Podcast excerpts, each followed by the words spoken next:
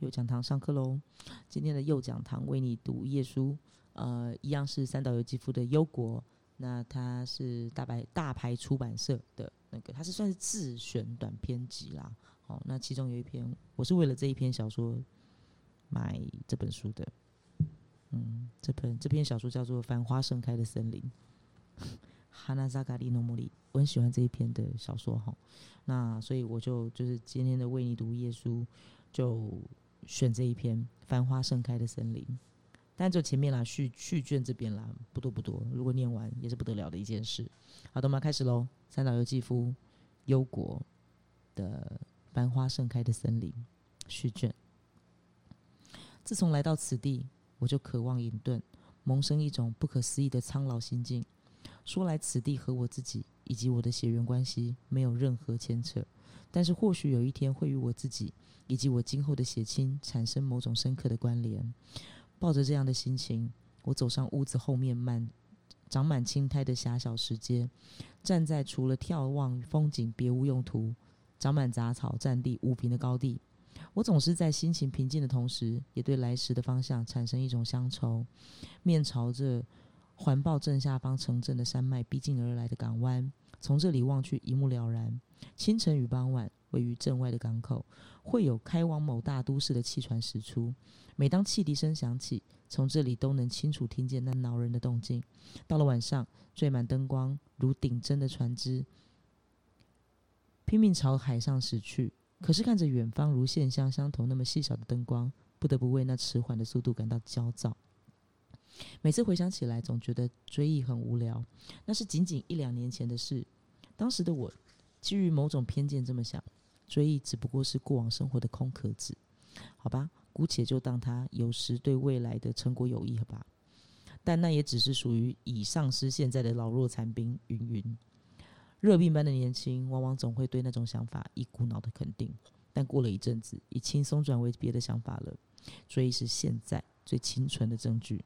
爱或现身云云，那种放在现实中过于清纯的感情，不可能没有追忆就将之占有或是追索正确意义。那就像是拨开落叶找到的泉水，这才终于映现晴空。因为当落叶散落到泉水上面时，落叶绝对无法映现晴空。我们其实有许多祖先，他们有时如同美丽的憧憬，住在我们的心中，但是站在令人耻仰、难以企及的距离外的现象也不少。祖先往往以不可思议的方法与我们邂逅。或许有人怀疑，但是是真的。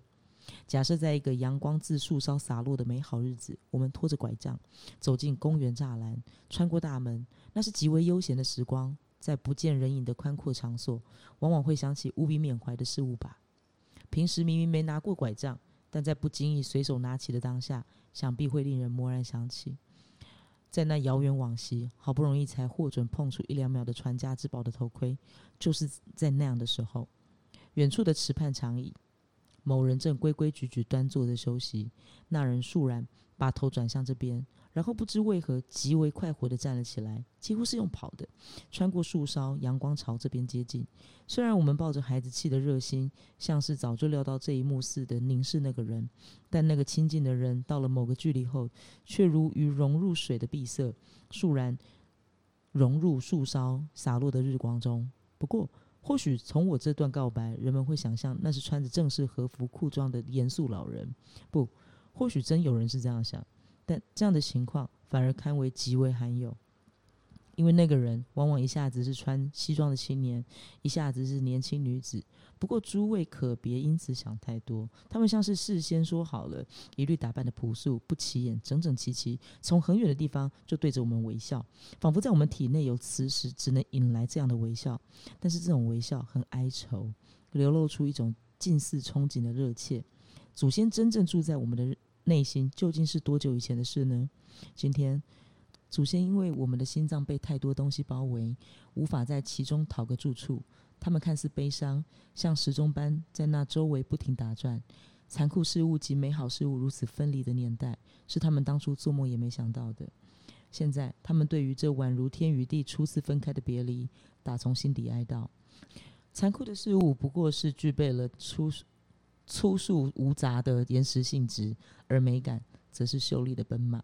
他曾朝着那大雾弥漫的清晨天空昂首长嘶，就这样一直被抑制。唯有那一刻，马是无垢且无比温柔的。但是现在，残酷松开了缰绳，马在拘再无拘束，一再跃起，笔直奔跑。它不再是无垢的。泥泞染脏了肌肤，虽然极为稀有，但是至今人们多少还是会见到无瑕白马的幻影。祖先就是在寻找那种人，祖先想必会徐徐住进那种人的内心，在此非常高贵的共同生活有了开端。从此，祖先与那人内心的真实毗邻而居，在这眼花缭乱的世界，纯属辩证手段的真实，想必会穿上本来的衣裳。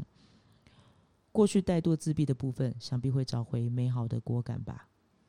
祖先想必一直在等待，只有那崭新的真实得以成长茁壮。祖先祈求的是被世间最温和的粮食哺育，那不是积极行动者的姿态，他们永远不改被动的姿势。事物的极限，例如晚霞预感夜色的入侵，在畏惧与紧张中特别生动闪耀的刹那，以本来的面貌保留自我。哪怕多留一秒的完全也好，连一丁点瑕疵也不接受。那是消极至极、如水紧张的美好瞬间，也是永恒的时刻。好的，这是繁花盛开的森林，来自三岛由纪夫大家出版社。好，我们今天的右讲堂为你读耶稣就到这边，我们下课喽，拜拜。